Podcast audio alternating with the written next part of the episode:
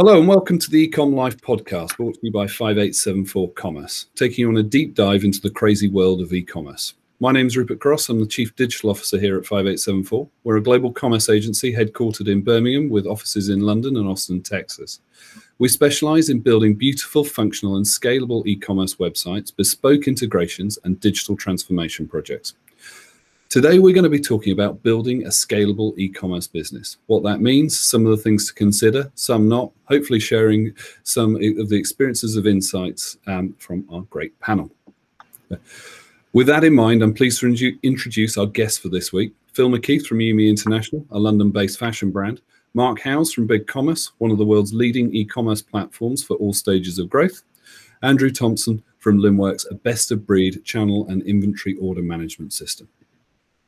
Gents, welcome.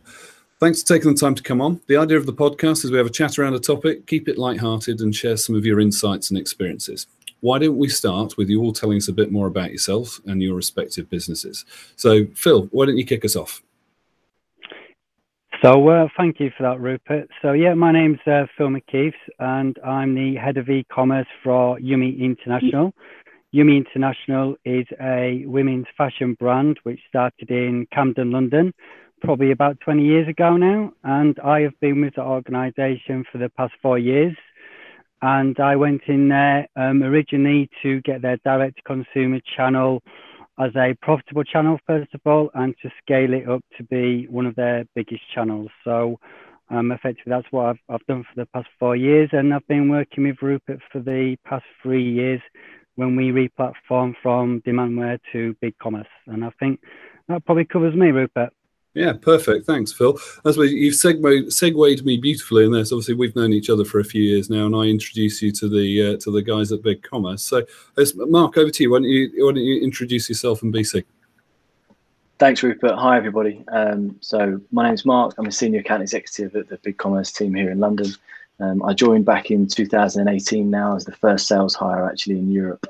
Um, and I feel like I've blinked and all of a sudden we're, we're now kind of two years down the road in a, a much bigger team. Um, BigCommerce is a, a, software as a service e-commerce platform that's aimed at serving merchants at all stages of their growth. Uh, so whether that's small business looking to get online for the first time or a mature enterprise that's looking to continue to scale. Um, the, the platform focuses on our openness of the uh, uh, platform and how that then integrates into other best of breed tools like Linnworks, for example. Perfect. Cool. So, Andrew, great to have you. Why don't you tell us a bit about Linnworks and yourself? Sure. Yeah. Firstly, thanks for having us, Rupert. Um, yeah. So my name is Andrew Thompson. I'm the partner manager at Linnworks. So Linnworks is a, an inventory and order management system. Uh, there's a company we've been around for about 12 years or so, and we work with around 4,000 uh, brands and retailers around the world who are typically selling online, multi-channel um, on the likes of platforms such as BigCommerce. Um, and my specific role is to build out our kind of partnerships with agencies like yourselves at 5874 and the technical um, ecosystem, again, including BigCommerce. Perfect, cool. So, I mean, obviously, I've, we've we've we've got an existing relationship with all three of you guys, so we know we know quite a bit about it, and I know that obviously all three of your businesses are set to scale. So, I mean, I guess Phil, I'm going to th- throw this over to you first, really, because I think it will help to set some context around it. But I mean, obviously, you touched on it a bit in your intro um, that when you uh, when you came to Yumi, it was around a transformation, and obviously setting a setting a concrete foundation to then scale on top of. So, what does a scalable e-commerce business mean to you? And and what were you what were you looking to do when you kind of dropped in the role? Yeah so um, sure so when i first um, arrived at yumi they um, they had invested quite a lot of um, cash into operational costs. So they um, spent a lot of money on um, infrastructure you know different system erp systems e-commerce systems and the like. And one of the things that i noticed first of all that they the majority of the investment of the P&L was going into infrastructure. And so I um, identified that I needed to shift it from infrastructure to marketing. There was, um, I guess, um, a lack of an understanding of how direct to consumer relationships are and, and how much it costs to acquire a customer. And if you effectively buy the infrastructure and invest in the infrastructure, that, that in itself would create the scalable sales on a, on a direct to consumer you know, which is not really the case So, Mark, with that with that in mind, obviously, Yumi um, Yumi moved to Big Commerce from Demandware or Salesforce Commerce Cloud as it is now.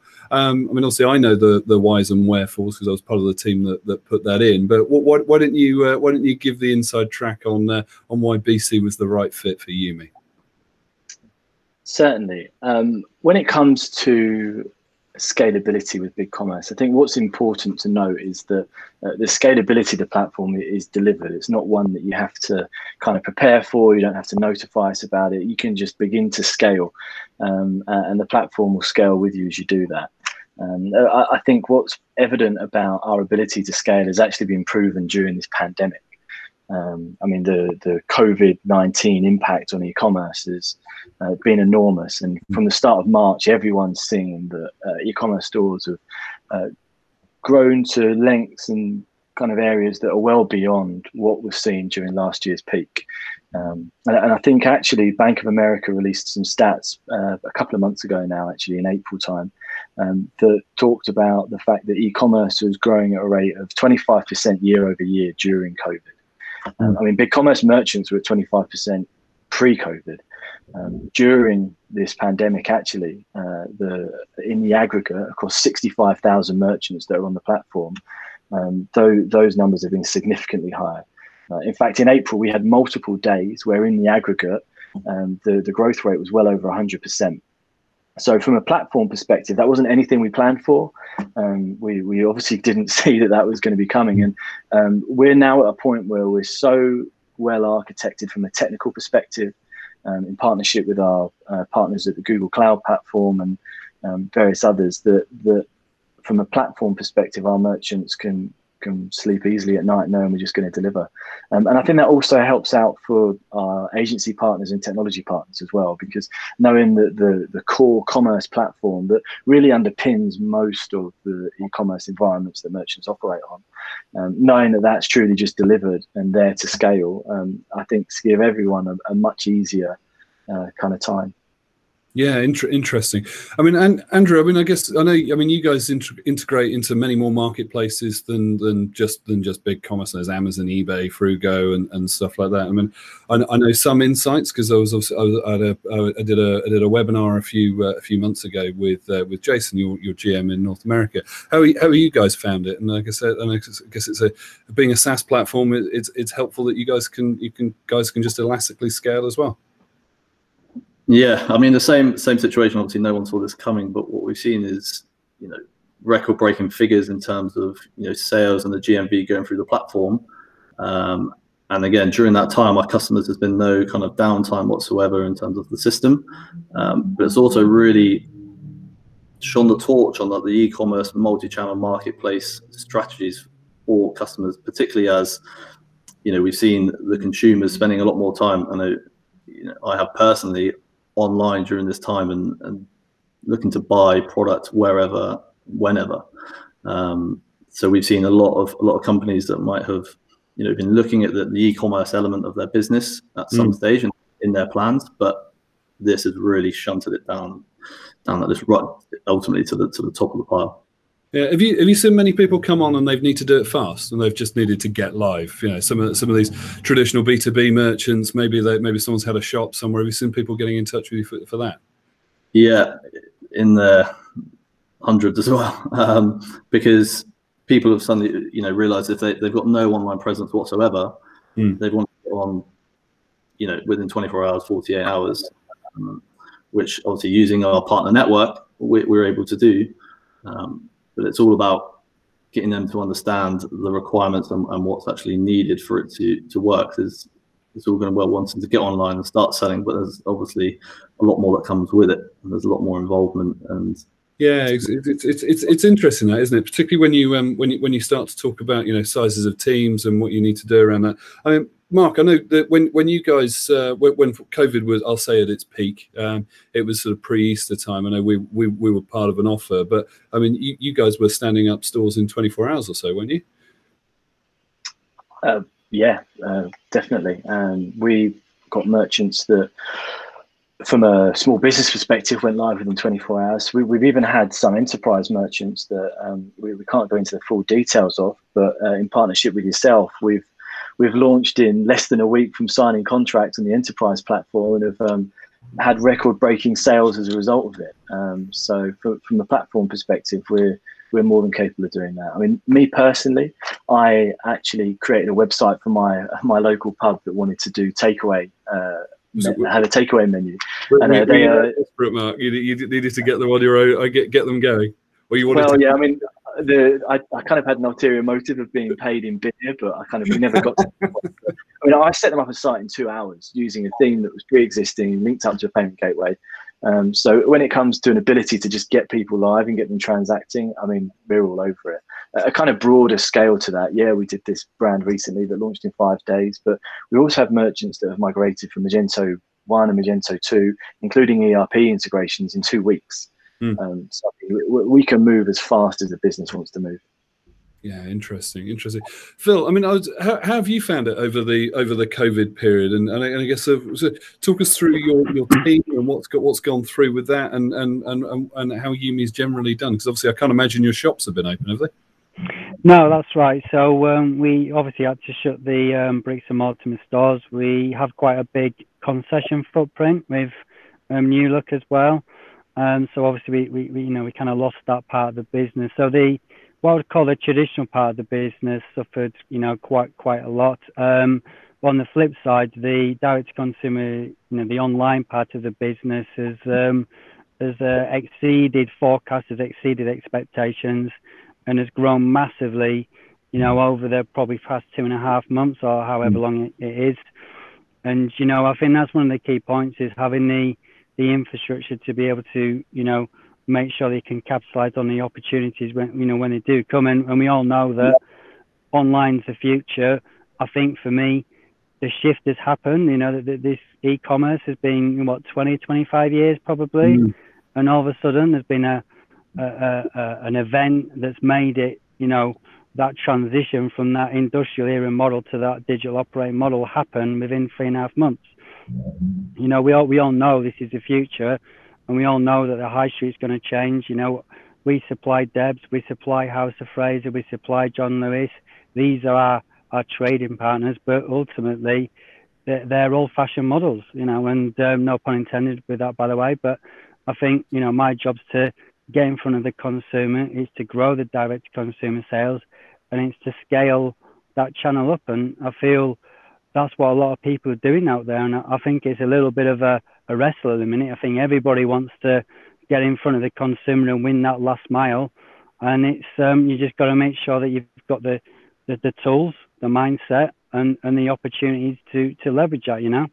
Yeah, absolutely. Have you? Um, so I guess when it when it scales uh, at Yumi and the sales come sales sales come are running. Obviously, normally we plan ahead of things and we know there's there's certain peaks in the year. Um, obviously, no one planned for COVID with that, and you've now got these peaks. As a, as a retailer, what, what what what what's happened to your staffing? Have you had to add four or five more staff? Have you kept it lean? What what have what have what have you been what have you been able to do with that? And I guess have, have BC have BC working with BC? Has there been any requirements with that? Yeah, so if, if I break that, that down, you know, how how did we manage the transition? I guess is, is is the crux of that question. Is you know so you know, we've only got a small direct to consumer team and online team, and effectively we we moved from head office to remote working, as has you know any other retailer. We we work like any other brand retailer. We have a weekly forecast, and each channel you know has a sales and margin forecast, and we look at that and think, okay, what do what can we achieve this week, and, and how are we going to do that? But that that model has kind of gone out the window with this this you know kind of event it's a case of, you know, we've beat forecast consistently every week on the direct to consumer channel, so that's a plus. But, you know, we've had to increase that revenue per head count massively. And that's, I think, the difference between e commerce and traditional retail is a revenue per employee. I can't remember what the the kind of stat is for Amazon. I think Amazon's something like $350,000 per employee in terms of revenue per employee. I think traditional retail is about 90,000 per employee, you know, bricks and mortar retail. Um, you know, digital native brands like Netflix and Google and Facebook, it's like something like 1.6 million revenue per employee, just to give you mm. an idea of the scale. And I think I think that's the message I've always said when it comes to infrastructure and, and technology and e-commerce is, you know, obviously we don't want to talk about job losses and that kind of thing, but we can yield a higher return from a leaner team. And I think that's what, you know, the economy's got to get its head round is, you know, how is that, that going to look like? It's not going to be lots of people, you know, doing shopkeeping administration and this kind of thing. We have to use tools and, you know, the, the platforms and the microservices that are available to get a better return, you know, in that investment. And it's a danger, but it's an opportunity as well. Yeah, it's what I'd say to that. Interesting. So, I mean, I guess so. Pivoting off the back of that, then, um, uh, Andrew, in in terms of automation, what's what's what's the what's the stuff you, you guys are seeing that people are doing? So, if uh, you know they've they've set up an e-com store and they you know they're lean on staff, they're perhaps uh, they're perhaps short on a team in a social distancing environment. How are they? Uh, how, how how's Linnworks helping them with that? Uh, yeah, so I guess the, the, what you're talking talk about there is the initial worry that there is a takeaway of the human uh, element or requirement. But what we've seen our customers is that they've really benefited from centralizing everything. Uh, so they can see that there's better efficiency in terms of the data, um, the automation obviously providing the time, and then that the time that's created that they're then able to spend in other areas of the business, and not necessarily that there's no requirement for that person or the role. What we've seen is customers then focusing on building essentially their brand um, and how they're represented across the, the, the channel and the ecosystem. Um, and then what you know, the other thing that we've seen is people are making then you know data-driven decisions um, based off of accurate reporting, which is coming from you know automating those processes. Mm. So I think that's that's been the key factor of everyone now getting a real understanding of what is what is selling, why is it selling, where is it selling, and then continuing to focus on those areas. Yeah, interesting, interesting. So, um, Mark, I guess one for you off this. So, in terms of so someone's got their site running on big commerce and things like that, and they want to they want to throw up a second site, um, perhaps targeting on something specifically. So whether it's a it, you know they're they're selling alcohol products and they've been able to sell hand sanitizer or something like that during this period. How quickly can they do that on BC and, and also tie it into their current infrastructure? Uh, very quickly. So, uh, launching an additional site is the same as launching a, a, site from scratch. So, where we talked earlier about being able to get things up and running within hours, maybe the same is true. I think the the other thing that people um, that aren't involved with SaaS products at the minute forget is that the, the same platform is used by all of our 65,000 merchants globally.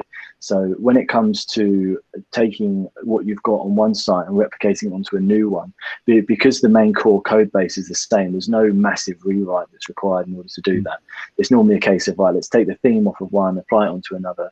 Um, one of the key messages that uh, we deliver with our platform is the openness of it and um, how, from an API perspective, we're extremely accessible.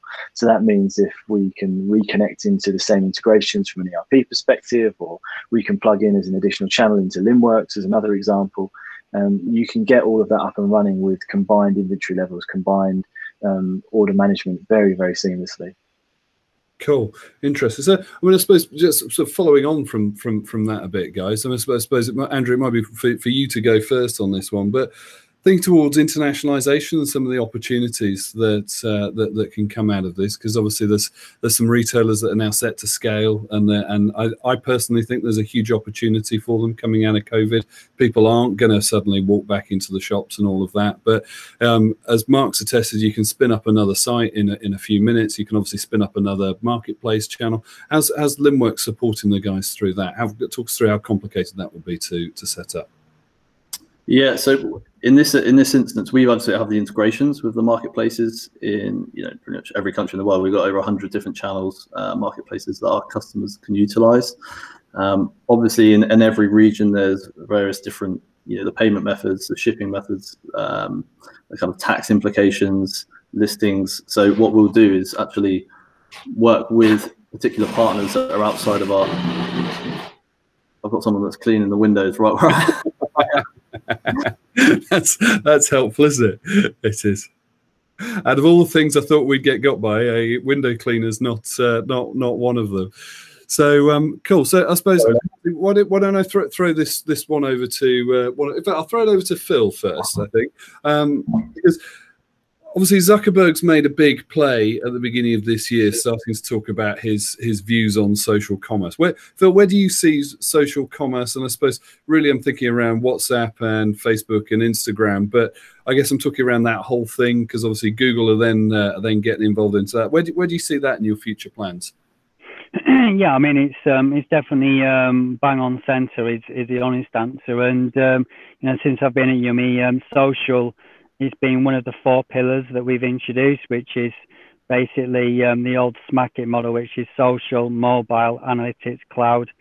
And, um, you know, that's, as I said, that's one of our pillars and anything that goes with that. So, in terms of social commerce side, I guess the key question is uh, they've introduced this kind of, you know, where you can do in app purchases for a while now. I think a couple of brand, brands, Adidas and you know, Calvin Klein and all the big boys, you know, have kind of had this ability that you can do these in-app purchases, and oh, they're now rolling out the ability, I believe, so that you can actually make a purchase within the Facebook or the, the social media ecosystem. Now, we know that Facebook's KPI, their P1 KPI is active users.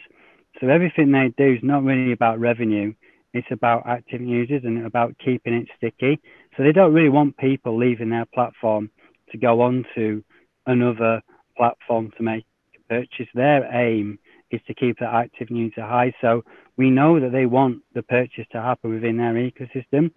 So we just need a way to access that port, if you like. And um, we've been quite successful through big commerce, you know, to be able to do the, you know, tap and the swipe up and, and all that kind of stuff. So you can you can make them in in-app purchases, etc. But I feel it's going to a a different place. I feel that there's the there's a social commerce, but there's also the what I would call peer-to-peer commerce. We know the marketplaces mm. have been expanding. We've got lots of people selling our goods, second-hand goods on Facebook marketplaces.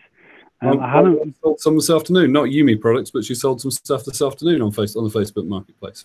Yeah, well there yeah. you are, there you are. So I feel that um, it's almost like direct to consumer to consumer commerce, if you like. Mm. So, you know, that peer to peer model, which PayPal and eBay have cornered for, for the last 20 years, I feel that you're going to have long tail sales where you're going to get all these influencers basically drop shipping for you. They're the new salespeople. You know, they're the ones who are going to be, you know, we, we have influencers contacting us every week saying, look, I'd love to sell your stuff. Good, great, get it on, get it on the feed, get our goods on there, and, and, and we'll take that. But what they don't want to do, they want to do the pretty pictures, but they don't want to get involved in the the infrastructure. They don't want to get involved in fulfillment. They don't want to get involved in front of house customer service. so these are the things that brands need to pick up. And I think for me, that's where the opportunities are with, with social commerce to answer your question. I think we have to embrace it. We have to accept this is the future. I don't know what the commission structure is going to be, but I'm hearing it's going to be quite expensive.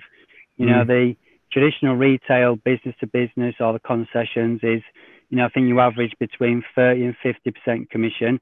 Who knows what Facebook's going to charge or, or, or Google Shopping. At the minute, we have to pay customer acquisition costs, but my understanding is that's going to go and we're going down this, this commission structure route. So they're going to take the role of the of the new retailers, I would say.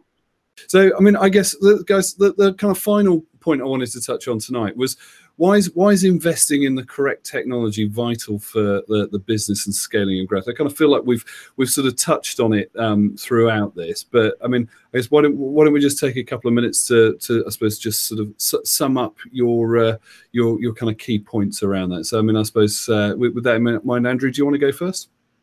Yeah, sure. I mean, um, you know, from our perspective, uh, investor, the technology is, or you can have all the aspirations in the world to kind of scale and grow and, and ultimately grow out your business. Um, but if you haven't got the fundamentals and the technology installed into into your program, then you, you're going to fall over. Um, so is is looking at it and planning as as much as you can do for the future and your plans and where you want to be. And again, looking back at the research element to try and work with those technology providers that facilitate that scaling element, um, and also ones where you can, where you're not going to outgrow, so there's no ceiling. So, you know, looking from our perspective, we won't have the situation where a customer's ever kind of outgrown Linnworks as, mm. as a practice. We'll grow with the client. So yeah, I think that's that's one of the key things that I'd kind of push is do the research and understand the growth that the, your technology is going to provide. Um, yeah, absolutely. No, that, that, that, that, makes perfect sense. I completely agree with all that. I mean, I, I suppose, Mark, you, would be similar, but what, what, what's your views on it? So my view is that um, replatforming um, uh, at any stage in your business growth um, is tricky and there's problems and it's a disruption. Um, and it's always and it's always got issues, right? Um, anyone that tells you it doesn't is lying to you. so I, I, think for me, the the decision about getting it right from the outset is um, fundamentally if, if you want to be able to go on your growth journey without having to go through that disruption. Um, even if you do a quick replatform project, there's still going to be some kind of impact somewhere. Um, and BigCommerce is, is very well positioned to help with that. Um, as I said at the outset, we're a platform that supports merchants at all stages of their growth. Uh, a really good example of that is we work with a consumer packaged good company. And the original engagement with them was to enable their brands to offer a direct to consumer proposition to, to test and learn and get insight. Um, but fundamentally, what they found most valuable out of us working with them is that the, the same platform that they have brands doing this testing and learning on is also the same platform that they can migrate one of their biggest direct to consumer propositions to and run from.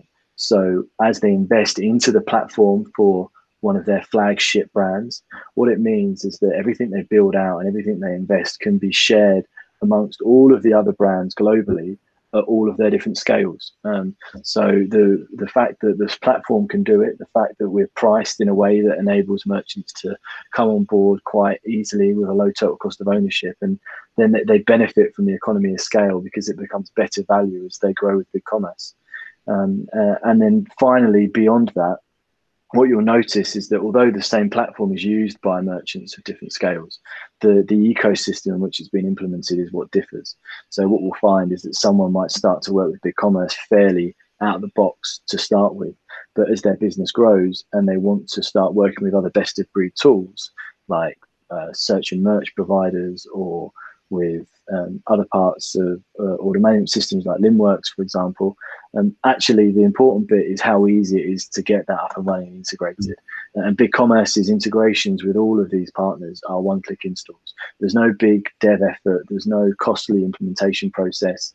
there's pre-built, deep-rooted integrations, um, and, and that is actually one of the big call-outs that we had from the Forrester Wave recently um, the, the analyst at Forrester that landed this as a strong performer called out that these deep integrated integrations um, are what's driving merchants' continued ability to growth because they can focus their time and attention on leveraging new tools, not implementing interesting. I, I, I, wholeheartedly agree with all of that. And um, Phil, I'm, I'm going to tee you up for a shared uh, for a, for a shared mutual passion of ours. I mean, I know we've we've we've melded about it over a beer, but um, modular mod, modular environments and um, exactly where Mark was going to there is your business scales, you can chop things in in, in and out. Um, why don't you just give give give us 30 seconds on your on your view on that?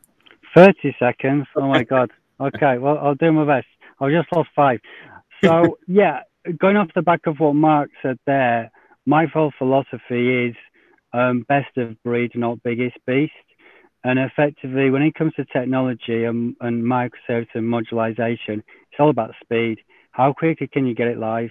How quickly can you swap it out? How can you get a plug and play architecture? And how can you adopt the latest technology in the quickest, most possible way? And that that's the biggest challenge. I think, Rupert, I came to you three years ago and said, I want to re-platform and I want it done it in three months, right? That's what I said to you. Mm-hmm. And you went, uh-huh, okay. and um, but, but we achieved it, right? Yeah. We, we achieved it, and we achieved it in three months flat. And I think, you know, we used to go from platform uh, migrations taking 18 months, right? I've worked on integrations at House of Fraser and Debs that take 18 months, 12 months, eight months, and they never go live. Yeah. So for me, that's that's what technology is about. It's about speed, speed to market, and um, you know seizing seizing the opportunities. Well, look, um, thanks for your time, guys. I mean, I think w- with that in mind, we'll uh, we'll I think Phil summed it up beautifully, um, and I think it's, it's summed up where uh, where our kind of joined philosophies are with uh, with all of that. So, um, thanks for joining us today. Hopefully, the the guys have provided some useful insights that you, you can all take back to your businesses. Um, we've put links to all three guests in the comments, both their businesses and depending on the media, the people, um, and um, we'll, we'll, we'll take it from there. The um, there's an interesting white paper on the 5874 website where um, all uh, where Phil, Andrew, and and Mark have all contributed, talking about digital transformation and and following that modular uh, modular process, putting people people and process before technology and trying to get the best out of it. Um, and I suppose finally, if you're uh, if you're watching on YouTube or Spotify, don't forget to hit the subscribe uh, the subscribe button. Um, if you can't be good, be healthy, stay safe, and we'll see you next time.